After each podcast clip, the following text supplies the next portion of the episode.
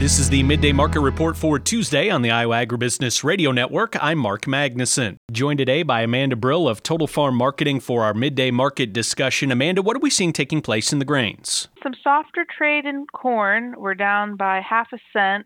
Soybeans are up about five cents today, and um, wheat is trading higher. The, the trade overall has been soft. Um, not a lot of fresh news. Um, you know, we had some pretty serious oversold conditions, so we might be seeing some um, rebounding off of those lows. But overall, I still think the focus is on South America, their weather, and their expected production. And in addition to following along with that expected production for South America, right now, Amanda, U.S. corn inexpensive, South America just getting into the corn harvest. Could you kind of lay out that landscape of where we're at right now on the timeline? Right. Um, for corn, especially, we are at the beginning of our export window. Um, Brazil's about 8% complete with their harvest. Um, and just right now is the time for us to be exporting. We saw with last week's export sales report was, was pretty strong. Um, we did have a flash sale to Mexico last week. So this would be the time, especially with how cheap prices are. And, you know, we're competitive with Argentina, Brazil um, even close to being competitive with Ukraine.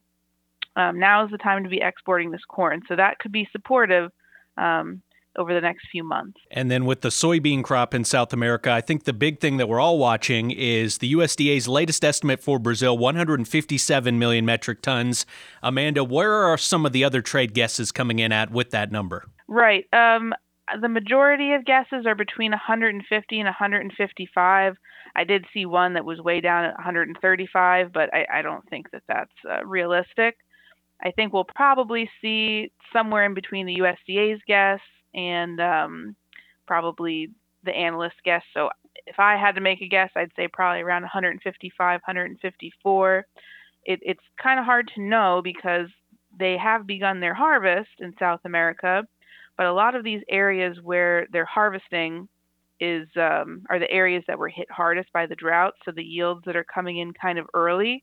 Um, I don't know how well that represents the entire crop. I think some of those some of those yields are going to be on the lower end. So I, it's probably going to take a month or two to get a better idea of what those yields look like in South America. And then, Amanda, we don't always spend a lot of time talking about the wheat here in the state of Iowa, but we also like to know how it is, I guess, moving the marketplace one way or the other, if it is kind of a driving force. What is the case right now with wheat? Um, it's interesting because we're up only two cents in Chicago, but the winter wheat is up 10 cents today. And um, I haven't seen much fundamental news to be supportive. Um, weather in the winter wheat growing area is, is better than it was last year. Um, I did see that uh, Australia, which was suffering a pretty severe drought, they've gotten better um, rainfall recently, and now their crop is expected to be larger than expected um, at around 30 million metric tons. So it does feel a bit like a bit of short covering. Um, we know the funds were, were heavy sellers, and um, prices have have rebounded a little bit. So I think that might just be the spec fund starting to unravel that short position. And then let's switch over to the other side of the ag marketplace in the livestock complex. What's happening in the protein sector? Green across the board. We have April live cattle up a dollar. Uh, feeders are up a dollar fifty, and then hogs are up two seventy five. So I think it's just a story of, of strong demand across the board. In the cattle, box beef was higher by quite a bit. Um, we might see higher cash trade this uh, this week if, um, the Packers are trying to replenish their stocks. Um, and then in hogs, same thing. We have higher cash, higher cutout. So I think I think we're seeing some beef demand and pork demand that um, that is causing futures to move higher. Amanda Brill from Total Farm Marketing, our guest here today. Amanda, what's the best way for our listeners to get in touch for more marketing information? Oh, you can give me a phone call. My number is 800 334 9779. Um, our website, totalfarmmarketing.com, has a lot of great resources, and you can email me directly at amanda at totalfarmmarketing.com. Amanda, thank you for the analysis and thank you for the time here today. Have a great rest of your week. You too, Mark. Thank you. That was Amanda Brill with Total Farm Marketing.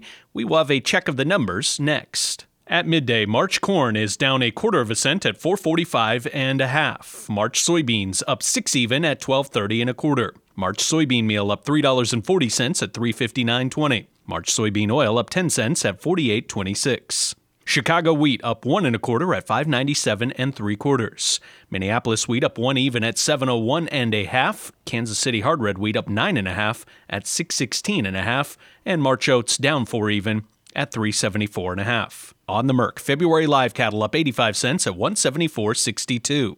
March feeder cattle up $1.35 at 232.62. February lean hogs up $1.95 at 72.87. February pork cutout up $1.27 at 86.87 and class 3 milk down 10 cents at 15.79. This has been a check of the midday markets on the Iowa Agribusiness Radio Network.